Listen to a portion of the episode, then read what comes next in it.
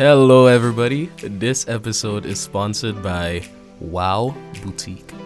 You didn't hear it from me, but what better time to get a great deal on the best clothes than now? You can come out of these COVID times with an excellent wardrobe. Wow Boutique is here for you. They carry your favorite brands at prices that you won't believe. Doors open every day at 9 a.m. except for Saturdays and Sundays. They're located at the Uptown Liquor Store in Vieux Fort. So hop over to Wow Boutique uh, at the Uptown Liquor Store in Vieux Fort, and when you get there, tell them we sent you. For more information, you can call 715 0793.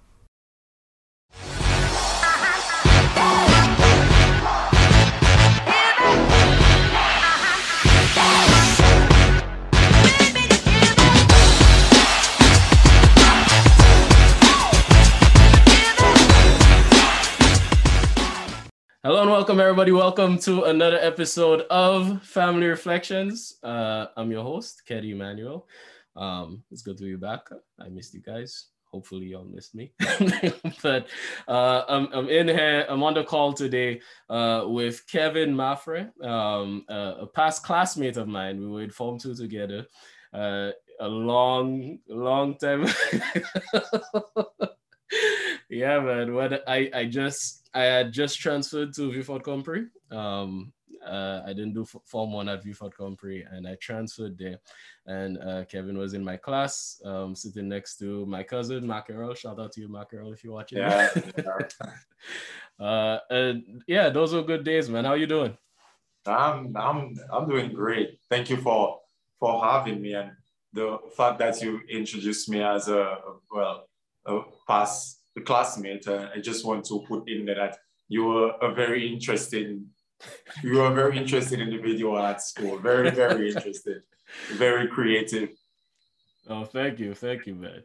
Uh, yeah, it, it, we we had some good good days in form too, man. Uh, with teachers like uh, Mr. Balas. Uh, I think. Oh, are you there? Yeah, I'm there. Yeah, we had some good teachers. It was a good time, you know, innocent times uh, definitely a lot of fond memories there.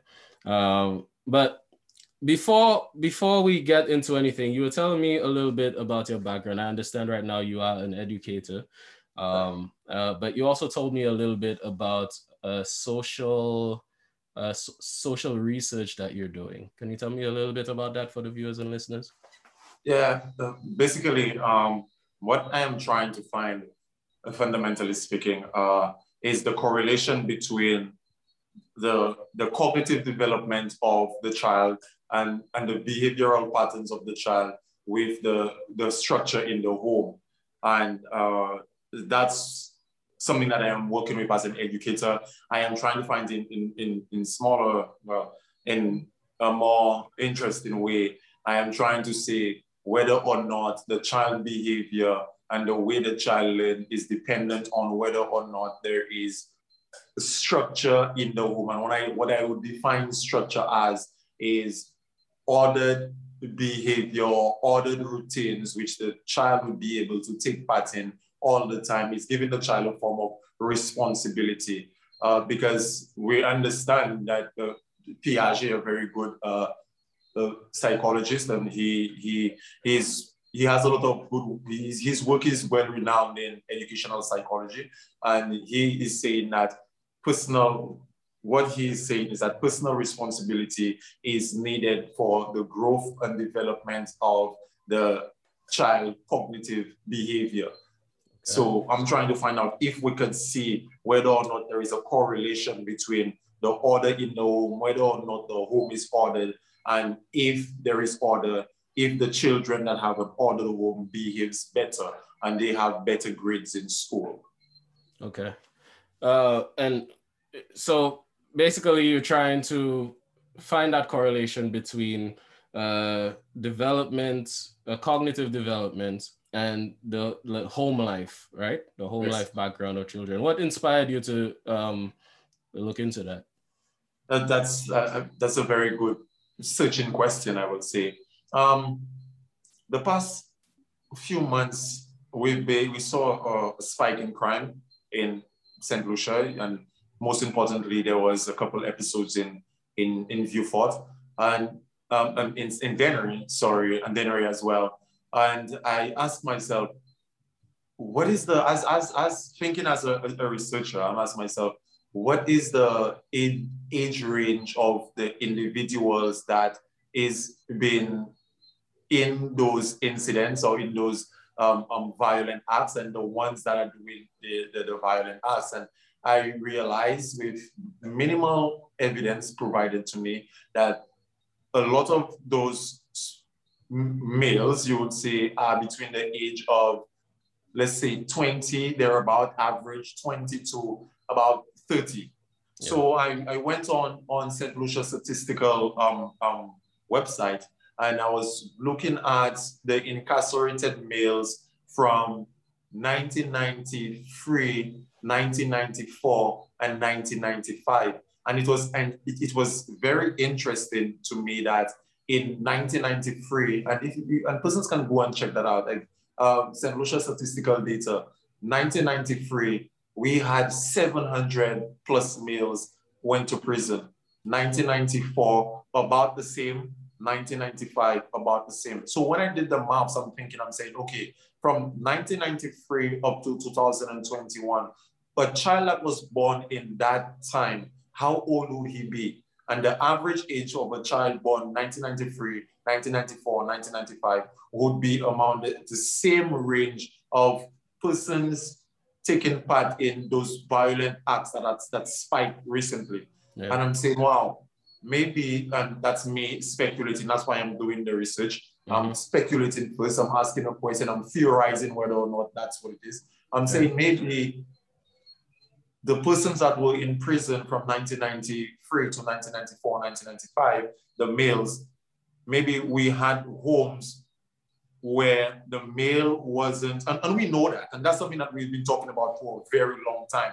The yeah. males were not present in the, the lives of those individuals, and maybe that's one of the reasons why they behave the way they do, because as a father would understand, the father would be the one to provide order in the home, and the father would be the one to teach the, the male how to behave properly, fundamentally speaking. Not saying that it's, it's an impossible task for a mother to do, but it, the, the father would model how proper behavior would Uh, be acted out if he knows how to do that, and he would lead the child in a more ordered way.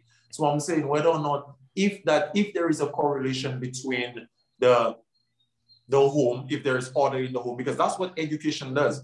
People think education is going to the classroom, sitting down and writing a maths paper and doing English and doing all that. There is a latent function of education where you have to get to school on time. One, punctuality. You have to you have to sit down in the class and you have to be obedient. That's another one. You have to go out for break.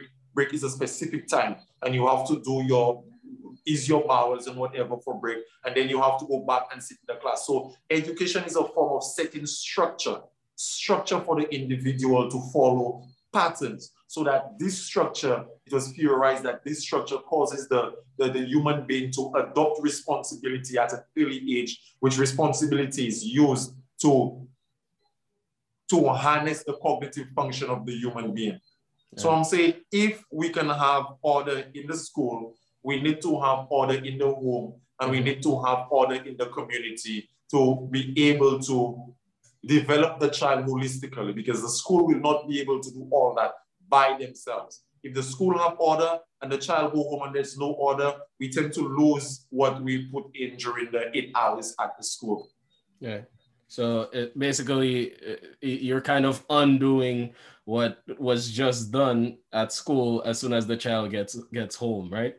Um, and I, I, I think that's admirable. I think um, it's it's commendable that you took the time to go through the data and find uh, that possible correlation and that you're now taking the initiative to uh, dive deeper and uh, kind of go down the rabbit hole and see uh, exactly what the numbers are really telling us um, so yeah uh, definitely uh, hats off in that respect what i want to do now though is uh, I do want to speak about your book. For for the viewers and listeners, um, very quickly, I do have to tell y'all if you like this video, uh, if you if you like Kevin, which I know you already do, uh, go ahead and like, share, and subscribe.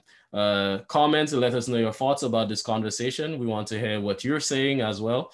Um, but Kevin, I want you to tell us. I want you to tell us a little bit uh, about your journey um, into into towards writing this book. Um, uh, how did you get to the point where you decided to write uh, this book entitled Purpose Driven? Am I getting that right?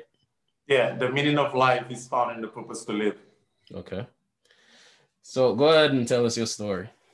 Uh, well, you, I don't know if you remember that I played basketball at Vieux Fort Compre. I definitely remember, remember that. yes. and, and I represented the school uh, under 16, represented the school under 19.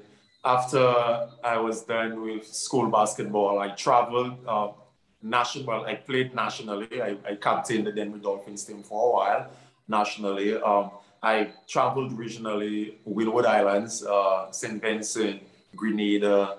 Um, I went to Martinique for a little while, and then I played internationally. Cleveland, there was a tournament in Cleveland. I played internationally, so that was my. I, I was very passionate about basketball at the time, and this was something that gave me an aim, something to look forward to, something that gave my life meaning. And when I was playing basketball, I found myself because of the fact that it was valuable to me and it took me places, incremental progress. I could have seen that I was doing well. I was rewarded based on uh, getting trips and other places. So I was focused. Um, it, no matter, despite of my humbling background, I did not fall into what was the major aspect of my surroundings at the time. Because my surroundings, there are there were persons who who fell into drug use at an early age, who fell into specific uh, uh, social ills that wasn't beneficial to them. But to me, because I know I had an aim in my mind that I was playing basketball and I was doing that, I kept that discipline because I know where I wanted to go. I read this book, um, The Seven Habits of Highly Effective People, uh, Highly Effective People by Stephen Covey. And when I read that book, I remember myself back then. He said, you must always have an end in mind. And that end in mind, that's one of his one of his habits of highly effective people. The end in mind will propel you during uh, difficult times. But then I was awarded a, I, I got a scholarship actually. Uh, I got an opportunity to get a scholarship actually. And that was at my last resort. That was the, the last thing on the agenda that I had to accomplish. And it came to the point where the scholarship did not go through because of eligibility issues and I attended post-sec and I was attending a, a junior college and all those things. And okay. because I lost my, my aim, that valuable aim that kept me in the difficult time, it was just taken away from me. The light I was beaconing ahead of me, it just went dark. And then I fell to depression and I fell to the same behaviors around me that, that, that I was kept away from for a very long time because of that aim, because of the, the fact that I, I lost that valuable aim. Now I felt I found myself being driven by the will to pleasure, the, the will to pleasure, no longer the will to meaning. And okay. when I got to myself and I said, no, no, Kevin, that's not that's not who you were when you were passionate about something. That's not who you were when you were playing basketball. That's not who you were. And then I, I started I, at that time, I, I, I ended teachers college. During going through the, the depressive state, I went to teachers college. I did all those things, but none of those things was meaningful to me. I was just doing them because I had to do them. But then I still find myself out partying late. I still find myself chasing hedonistic pleasures. I still find myself doing things as detrimental to me as a as an individual. But then I started reading. I started reading Viktor Frankl, Man's Search for Meaning. I started reading Carl Jung. I started reading um, uh, um, Nietzsche. I started reading those, reading those guys. And those guys end up telling me exactly what the problem was. And the analysis was spot on because back then, when I had when I had an aim or, or when I had a purpose, you could say, my life was more aligned to doing things that are beneficial to me as an individual and beneficial to society. But then when I lost that aim, I fell down and I was basically going against what would be beneficial to me and what would be beneficial to society. When I look past that, I say, wow, that was my personal experience. But then I look outside of myself and I realize a lot more persons are doing this exact same thing. They are driven by the will to pleasure and not the will to meaning. So I'm saying I took up on I took three years of my life to try to articulate or synthesize the information that I have read from, but I was influenced by those by those persons that I read because I'm an avid reader. I, I like to read a lot on, on personal development and things like that. And I'm saying like I can synthesize the information, put it together, and let persons know that a valuable aim is mandatory in living a helpful, uh, uh, uh, healthy and fruitful life. Right. Fundamentally okay. So uh, uh, I'm just going to make sure that I have everything everything you just shared. So in in summary, really, you're saying that basketball was your goal. That that was uh, your driving force uh, for a while. And yeah, uh, at school, at, when you were at school, when, right. when I was at school, and yeah. and, and, and that gave you a, a, level of focus. It kept you out of trouble.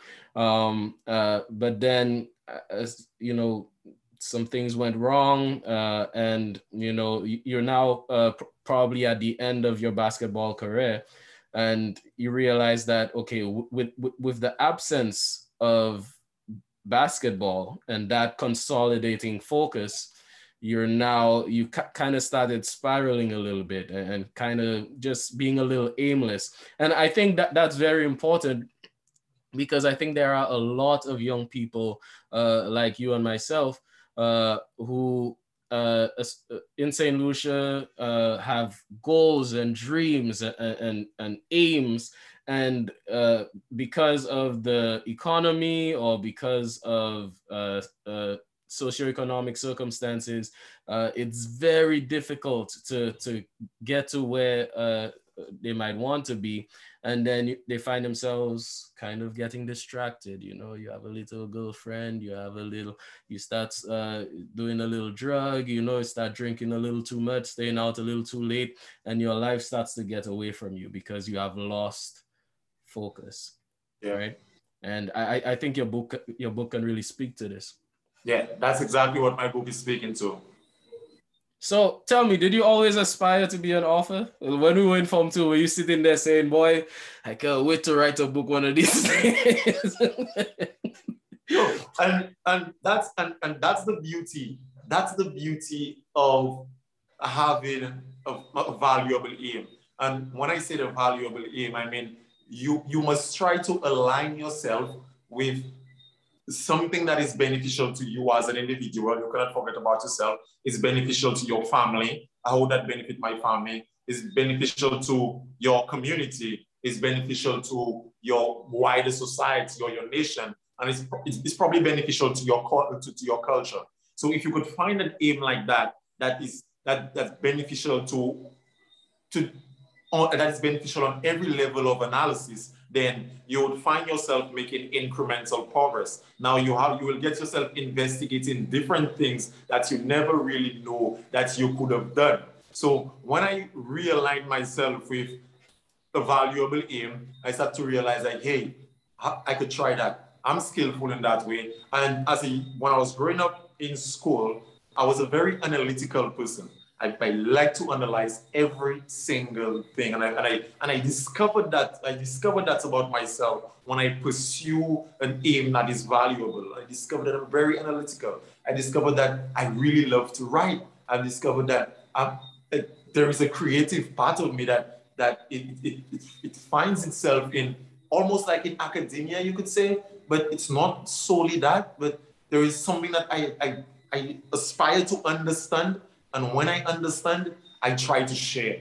Mm-hmm. That's when I understand something. Like I'm not going to understand something to myself. Uh, uh like Haile Selassie said, uh, the, the man who gain wisdom and keep wisdom to himself is render, rendering wisdom worthless. And when I get to know something, I'm eager to tell somebody, hey, let's look at it from that point of view. Hey, let's improve the way we view the world. Hey, let's improve our interpretive structure. And right. I, I find passion in doing that. I, I don't do it because I want to sound like I'm smarter than others. I want to do it for others to come on board and try it out too and say, yeah, that's true. Let's all do it like that, or let's all try to understand that for what it is so that we could improve our lives and we could improve society, we could improve the community, and we could improve life in general. Yeah. And I, I think that's that's key. I think I think that's a beautiful thing, and I think we need uh, persons to do that and keep doing that for us to move forward as a people. Um, I, I never heard that that quote by uh, Haile Selassie, so that, that's that's a that's a very uh, yeah. I'm going to hold on to that one.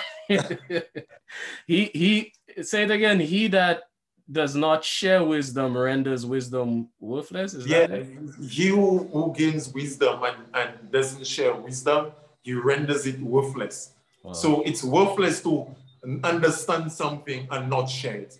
Yeah, basically. Okay.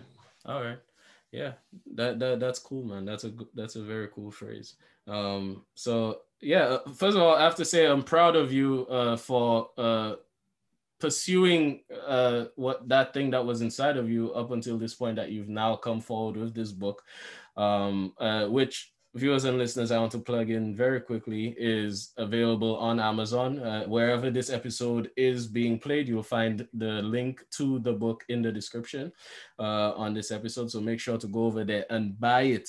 Check it out. All right, uh, let's show your support for Mr. Mathurin here. Um, now, this question is is a little funny, but I'm going to help you and ask. Uh, you're soon to be married, so first of all, congratulations, right?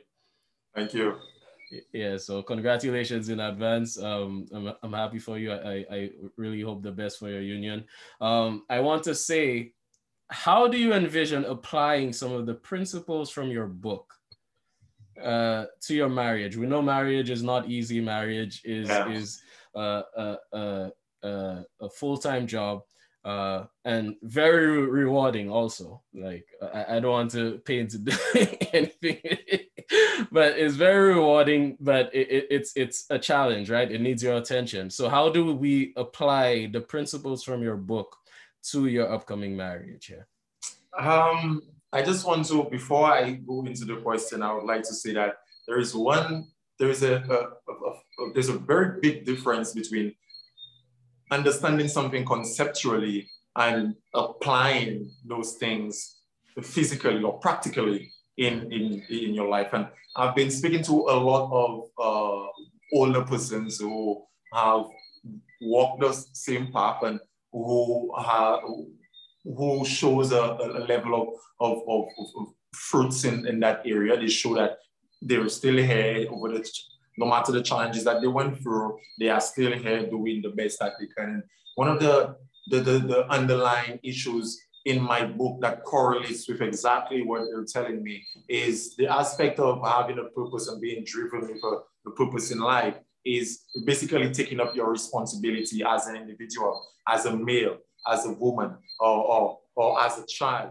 or as a different roles. You take up your responsibility. And that's one of the, the, the things that and, and that's one of the habits that is embedded upon us as human beings to be able to grow and move forward in life because we are conscious of our actions, we are conscious of what we do. And taking up our responsibility is something that is very important in any relationship you endeavor to have. It could be a job, it could be a partnership, taking up your responsibility, doing what you have to do, and not going based on how you feel. There's a chapter in my book called Self Mastery.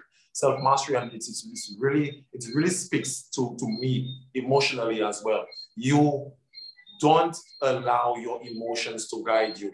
Yes, you have emotions. Yes, their emotions come. Yes, you are aware of those emotions. Yes, those emotions can be difficult to deal with, but you cannot let the emotions guide your actions. You must always be ahead. You must always be stronger than your emotions. You must always be the one not only in control, but the one to respect the emotions and the one to say, okay, I am not feeling to do that today. It's a feeling, but it's important that this have to be done.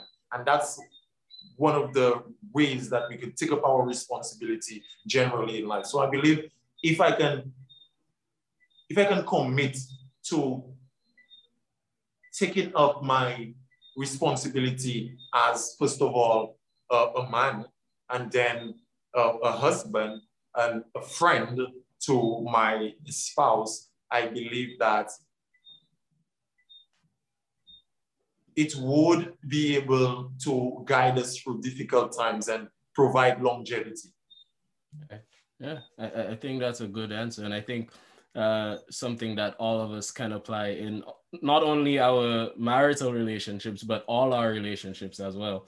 Um, uh, we, we have a past episode with Kina uh, talking about relationship communication and uh, relationships. Uh, the, the one of the most important things in life, and uh, I think anything we can do to equip ourselves um, to uh, maintain healthy and long-lasting relationships, uh, we should uh, absolutely uh, dive into. Uh, are you planning on writing another book? Is there something else in the wings right now? Something you're working on? I, I really wanted to. Okay, I'm going to talk about it. I'm looking to publish a child's book um, in, in September. The title, The Purpose of the Giant Magical Pants. It's very interesting read for children. I'm looking to publish this in September, but I'm also looking to continue writing along the lines that I'm writing, that, that I started writing in the first place. But yes, there are there's a lot more to come if I'm I'm I'm spared and if I'm graced with more life. I think that I would be able to produce a better work than I did produce with that book because that's my first one. Like like Carl Jung said, the fool is the precursor to the savior. So because if you attend something for the first time, you'll not do it perfectly. It's not going to be the best. You are going to stumble along your first try. And your third try, your fourth try, your fifth try, you are going to get the best when you continue to do what you're doing. So I'm, I'm aspiring to write books that when persons read those things, they could have a clearer understanding of, well, not the, a perfect understanding of life, but a clear understanding of the, the, at the point of existence they are in at the time. Now, so uh, I, I just quickly want to go back to the title. The purpose of the giant magical p- pants? Yes. That's a great title. yeah, like I want to read the book. I want to know what the purpose of the giant magical pants is. That sounds like a great title, man. Definitely. is it is it done? finishing touches. I want to release it for September when school opens. Okay, okay. Yeah, man, folks. So, so stay tuned for the purpose of the giant magical pants. Uh, I'm looking forward to that. I think, I think that's a great book as well. Uh, and I'm guessing that basically it carries a lot of the principles of purpose driven, right? Is that correct? Yes, sir. All right. Now that that sounds like a great read, man. Um, so coming out of coming out of um, our line of conversation here, we're, we're going to get a little philosoph- philosophical. Um, but you, you're speaking about purpose, right? And it's been my observation that across uh, societies around the world, human beings always stop and ask, why? Why? Why are we here? why are we doing these things? Why am I here on this planet, uh, having to uh, survive and work and and and do all these things that I'm doing? Why? Why? Why? And for some people, uh, they find the answer in religion. For some people, uh, they find the answer in uh, material things, and they just they, they make their life about acquiring material possessions. Uh, some people use drugs to try to forget the question. um, and the list just goes on. Um, so what, what do you think puts that question of why in us? Um, that's a, that's a, that's a, that's a wonderful question. And that's what, that's what I was faced with, first of all. Mm. Uh, that's why I am, why like I'm doing the things that I am doing. Uh, it is, it is an, it is an, okay, human beings, fundamental, well, human beings, not, that's not fundamentally speaking, that's human beings talking about consciousness. We are, we are the only animal, I could use that term loosely, the, the only being, I'm not going to say that, the only being on the planet who has self-awareness. We, we have five, we have five gifts that the animals don't have. We have one, self-awareness. We have two, conscience. We have three, independent will. We have four, the, the desire to set our mind at any end we at any end that we would want to get and we can pursue that. And we have five imagination. So since we are aware of our past we call that psychological time we are aware of our past we are aware of our present and we are aware of our future right? So at the current point that we are right now there's always somewhere that we are going. We are going somewhere. And it was because Ernest Becker, he's a he's an anthropologist, and he he read he, he wrote in his book that, and I'm going to summarize that very shortly. He said human beings, if they do not have uh, an aim or they do not have something to work towards, they will all, and he has said it down, they will all just come together and lay down by the rivers of fish and die. Because not only food is not the only thing that human being needs to sustain their life. Human being needs meaning.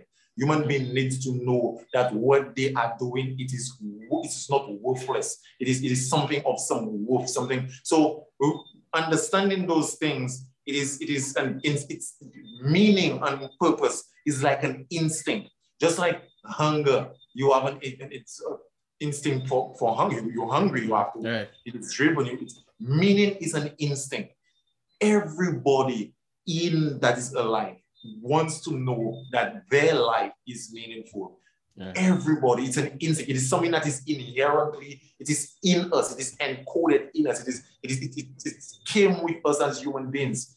We, we, we cannot empirically have facts and evidence to show that, but our experience, your experience, everybody's experience that living. Why do you get up and go to work to, to get food? To um, why do you there are certain things that you do. You look at yourself in the mirror, you get dressed, you have relationships, you do all those things. All those things are, in, are, are based on the fact that you are searching for something to satisfy that instinctual desire of, of, of, of meaning, of doing something great with your life it comes with life. It comes with the territory.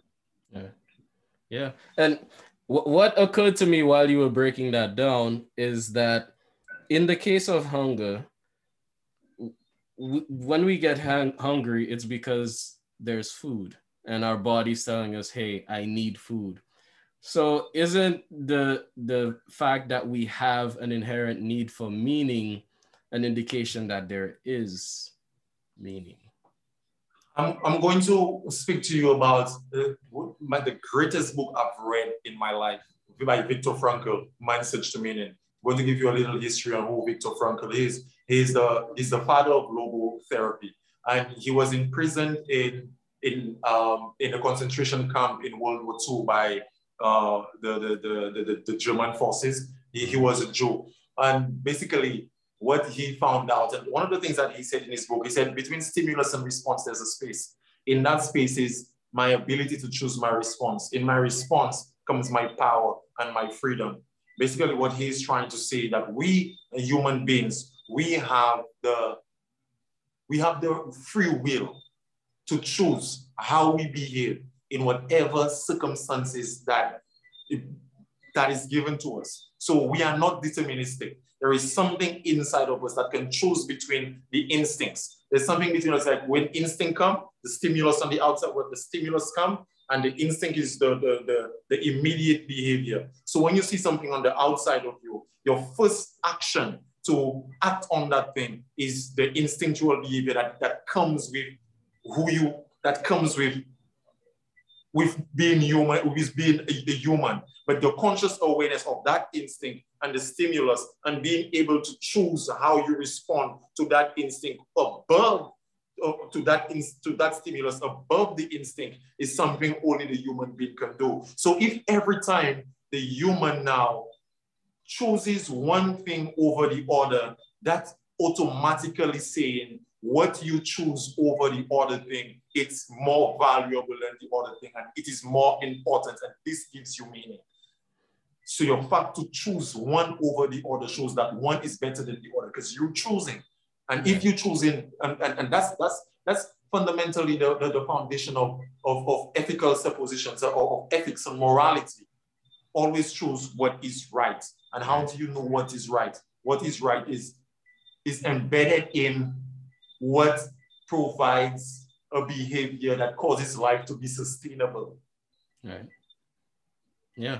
And what what really grabbed me there as well is this ties into a past episode, folks, uh, with Miss Janie. Uh, if you've been following the show, uh, I spoke to Miss Janie um, uh, not too long ago about conflict management, and she was we we were speaking about this example, and she said that uh, if if somebody walks over, because I, I was giving her this example of okay, you're in a session, you're in a party, and you're dancing with a girl, right?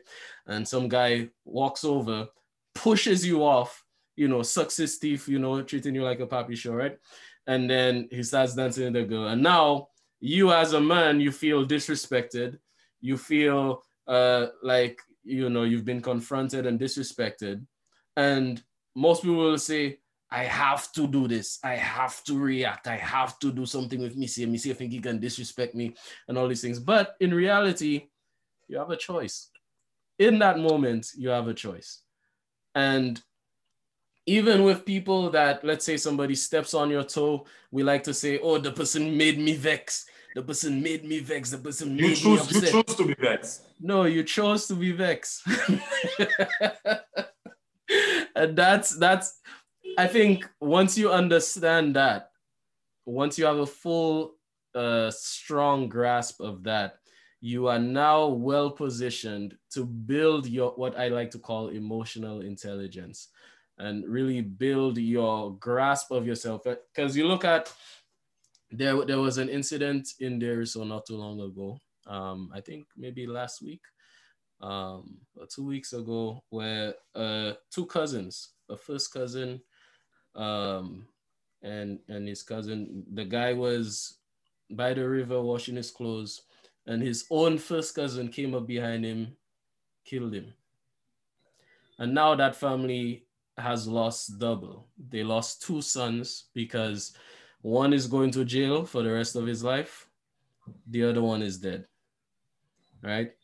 And I can guarantee you, I can guarantee you there is nothing that was worth that response. There, there, there, there are no winners in that situation. You're right. And um, if if if that person holding the cutlass or holding the knife, whatever he used to attack his cousin, if in that moment he just stopped and made a decision, made a choice that was different, he would have saved he would have saved two lives both the life of the person that he killed and his own life. Um so so this is important stuff man. This is very very very important stuff and it has lasting consequences for people. Yes. Yeah. So yeah you know i just got a little sad even talking about that. But I'm sorry. Sorry about that. But it, it, it's real you know? Um but tell me, uh, just going back to the the process of offering a book, because a lot of people, uh, uh, you know, don't really know what it's like going through that process. You know, you have an idea, you feel driven to put a pen to paper, um, but how how do you actually go about doing it? Um, it's it, it, it depends on the genre. It depends on uh, your aim for writing. It mm-hmm. depends on it depends on, on many variables you have to take into consideration. Uh, because the book that I, I wrote and the materials that I, I write, it's based on research. It's based on what others have said, what other professionals have said on the topic and how others have uh, uh, argued on, on the topic. And I spent like a little over three years writing this book. And when I said writing the book, when I say I spent three years writing the book, persons would say, persons would think I spent three years writing the book, like as t- texting on, on, on formulating words and, and coherent sentences. No, three years writing the book means that I was basically doing research for probably a year, reading probably a year, I, I read all that I could have found on the topic for a year. Everything. Bought books on Amazon every month. First thing I'll do is buy two books on Amazon on the topic. For a month, every month when I get paid, first thing I do, buy two books on the topic, investigate the authors, investigate what the authors were interested in, investigate the history of the authors, investigate why the authors would write such a book. And then I would read the book once or twice. And then I would try to see if different ideas correlate. So the ideas that stuck throughout, if I read 15 books, the ideas that stuck throughout the 15 books, I would say, okay, there is something there. It is coherent with 15 authors that spent, that they didn't live at the same time. One of them lived in, in, in, in, the 16th century, the other one lived in the 15th century, the other one lived in the 17th century, and majority of them, they kept that coherent idea. They said there is something in that idea. So I investigate that idea deeply. And then I synthesize the things that is that is to our context as as we take up the, the, the age of the individuals that I'm writing towards my target market. Um, there are things that I cannot say, uh, things that I cannot write because persons might not understand it. So I must break it down and distill, concentrate. So I have to synthesize it to the persons around my area, around my um, um, um, around my group, my understanding, and then I have to write a book. Yeah. Uh, uh, now, very quick. It's it sounds like is that a political rally passing by your home right now? Yes, yes. very. Yeah, yeah, guys. Um, yeah, this Sunday I was looking. I myself was looking at some of the rallies going around the island. Uh, people jumping up, enjoying themselves. I just want to take the, a moment right now to encourage you and use this platform to tell you that check out what you're voting for. You know, uh, don't vote blindly based on what color you're seeing, whether it's red or yellow or green or blue. You know, take a moment to do research on why you're voting for who you're voting, and then make your best decision based on that. All right. And I would, I would like to also say that uh, I think a young person should exercise their right to vote. I think persons should go out and and vote and take part in the process. Right. Absolutely absolutely. Um, but yeah, going back to your process, you said that you you did research and you did reading and and all of that. So now take us to the point where now you have done the research, you have sat down and you've written, and you now have your full manuscript. Where do you go from there?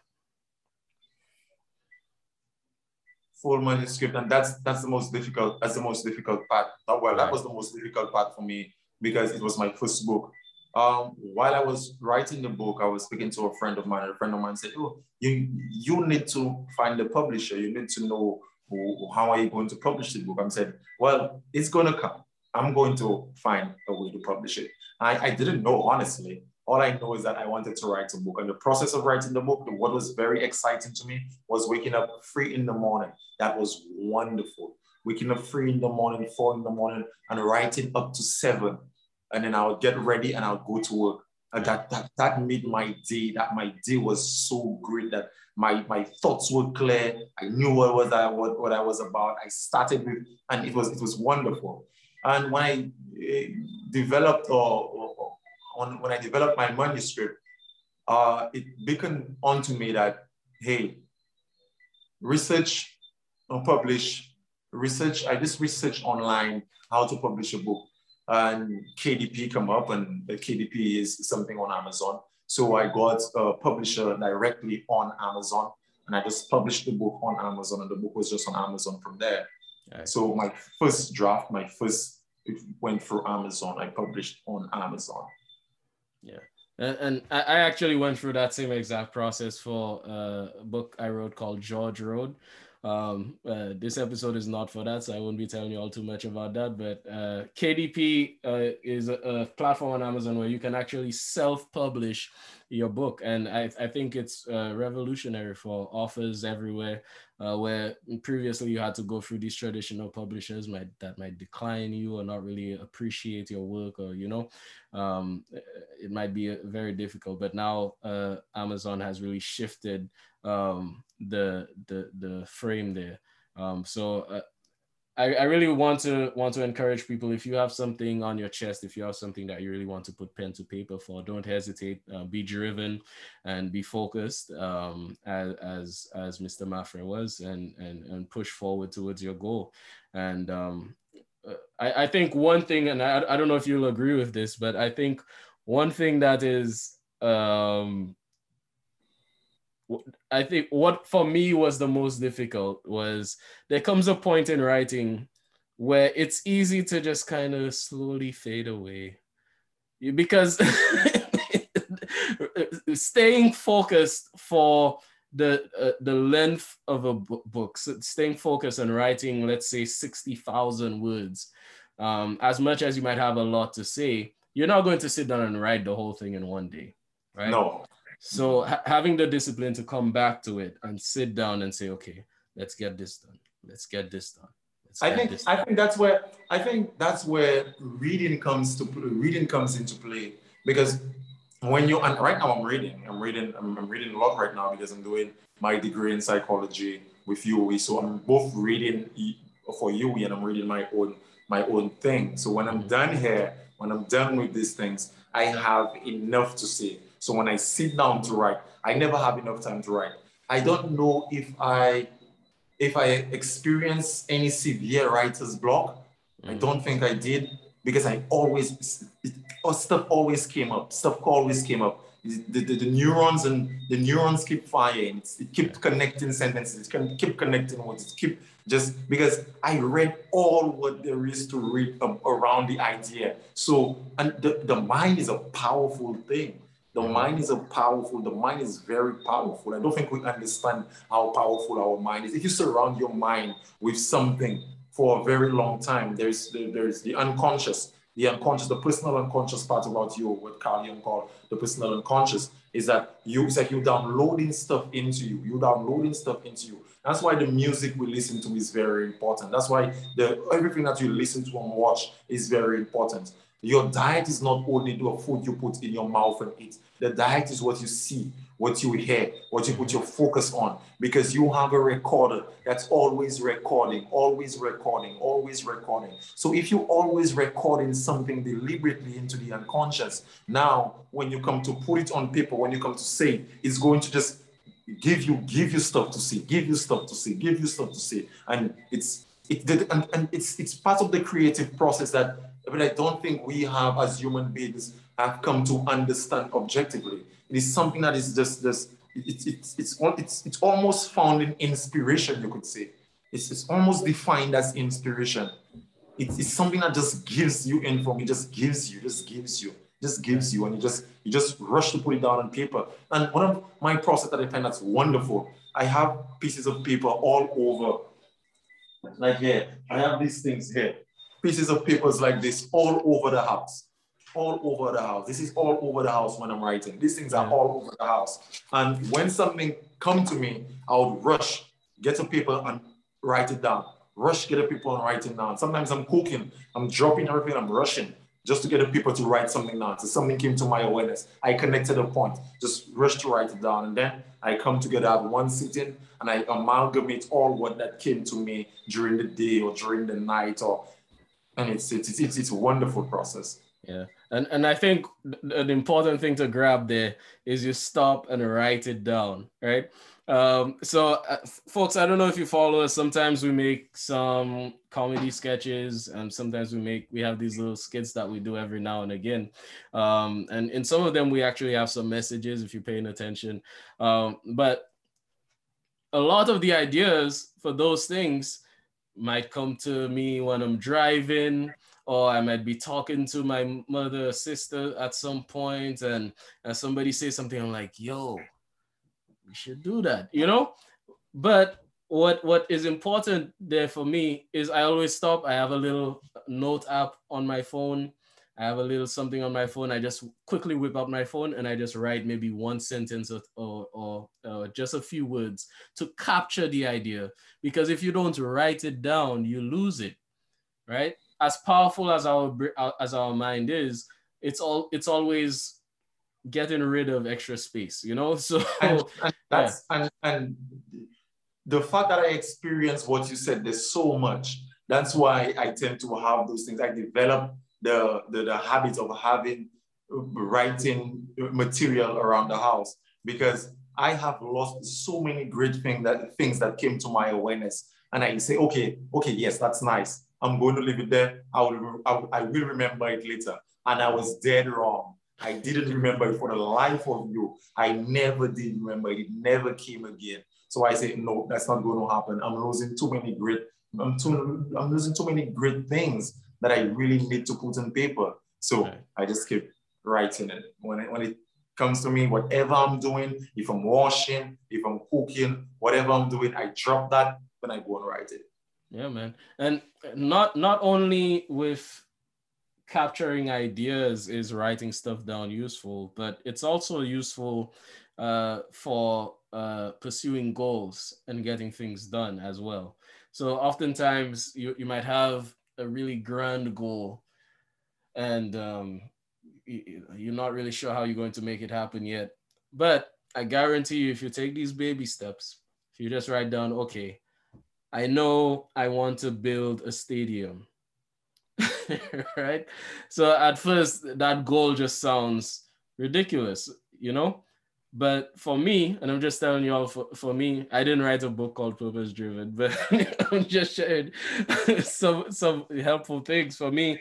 Uh, if I had that goal, I would start by saying, okay, the first thing I need to do is seek funding, right? And then you start breaking that down. How can I get funding? Okay, can I speak to a venture capitalist? Can I can I uh, send an email to a government official? Can I do this? Can I do that?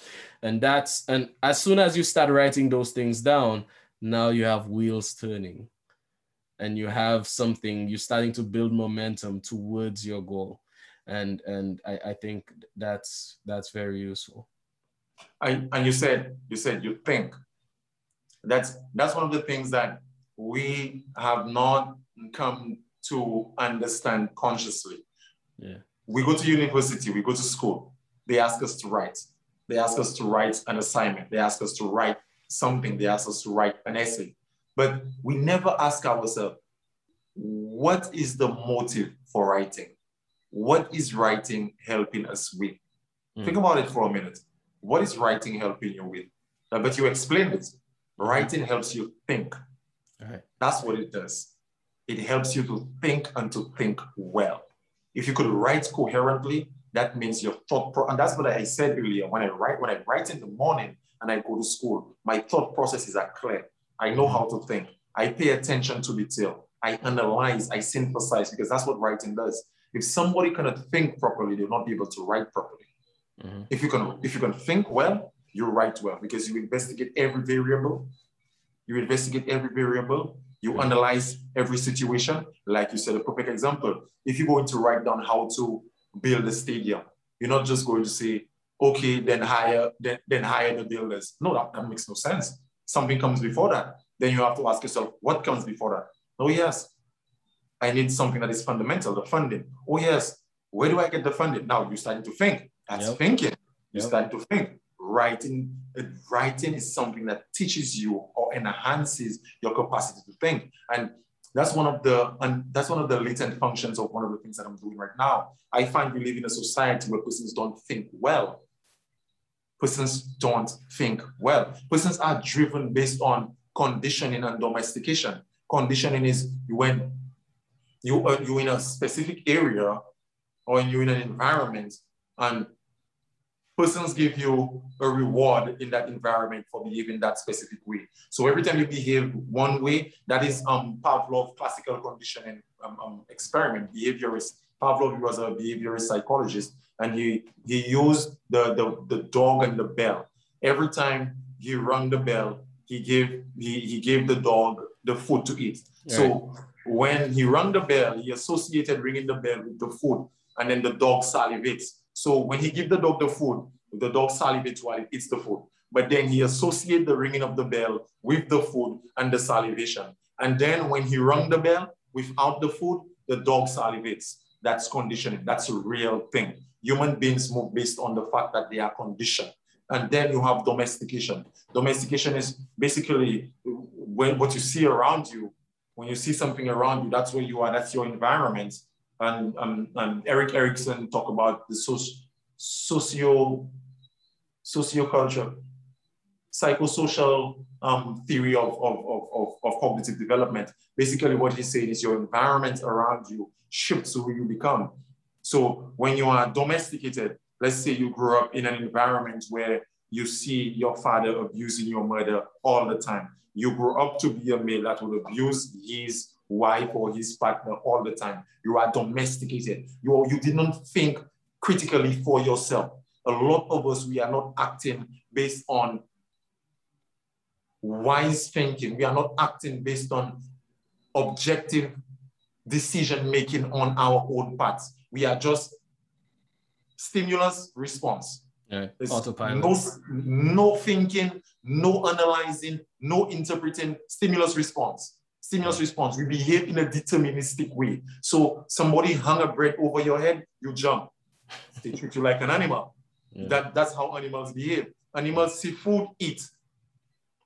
Danger, defend. Yeah. Uh, that, that's animalistic point of view, but human beings are not that way. Human beings have consciousness. We have conscious awareness, and we can choose how to behave despite on how we feel. So yeah. writing helps you with that. Writing helps you to think clearly, and it helps you to speak properly as well. Yeah, man. Um, how do you think we can encourage more writing in St. Lucia or in the Caribbean as a whole? That's it's a loaded question. Um, I think by telling persons what, I think that's by motivating persons with the truth about writing. Because I think persons want to think well. Yeah. I would hope so. Thinking, I mean, I mean, the yeah. purpose, I mean, when persons live in life, persons want to live a good life. Persons want to live a good life. Persons want to know that uh, the necessities are met. Persons want to know that they some of the wants are met. Persons want to know that they, they are doing well in life. And thinking clearly helps you do that. I think that would be a motivating factor enough to help persons because persons, the fundamental aspect of being here is to live well. And if thinking well causes you to live well, why not train yourself in thinking well by learning how to write? All right. Yeah, absolutely. Um, and I, I really want to take a moment to commend all the educators, all the teachers who take the time and have the patience to sit with our young ones to uh, teach them how to read, teach them how to write, and how to ex- express themselves um, effectively. Um, so, with that being said, uh, we're now coming to the conclusion of our episode. Can you just remind people of everywhere that they can find Purpose Driven? Purpose Driven um, right now, I, I had some copies with me that it's it's it's it's sold out. You can find it on Amazon for now, but I will be doing some some orders to have some in my possession. So okay. right now, as this date uh, of the recording, you could find Purpose Driven on Amazon. Okay, uh, and if you're still if you're watching this uh, right now, uh, in the caption above, I already did you the favor the link is right there. All you have to do is click it, go ahead and order.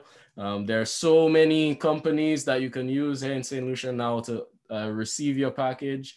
Um, there's Zippy Freight, there's uh, uh, West, Westech? Westech. Yeah, Westech. Um, and um. Yeah, Dropbox. Shopbox, Shopbox. Shopbox. Uh, so there's multiple uh, solutions that you can use to re- receive your order of your book. Um, and you can have it in about a week or a few days. Um, and so let's show our support for uh, Mr. Mathurin. Uh, proud of you. Uh, and I encourage you to keep doing what you're doing, keep reading, keep researching, and keep pushing the envelope. Thank you. All right, folks. Uh, as always, I have to tell you when you'll be seeing us again. You will be seeing uh, me here uh, in another episode of Family Reflections on July 26th. I know I know that date means a lot right now to a lot of people, but uh, the episode will be airing on that date. Um, so so uh, we'll see you on July 26th. Uh, make sure that you're living a life that is purpose driven. Thank you, Mr. Mathurin, for joining us, and uh, see you guys later. Thank you for having me.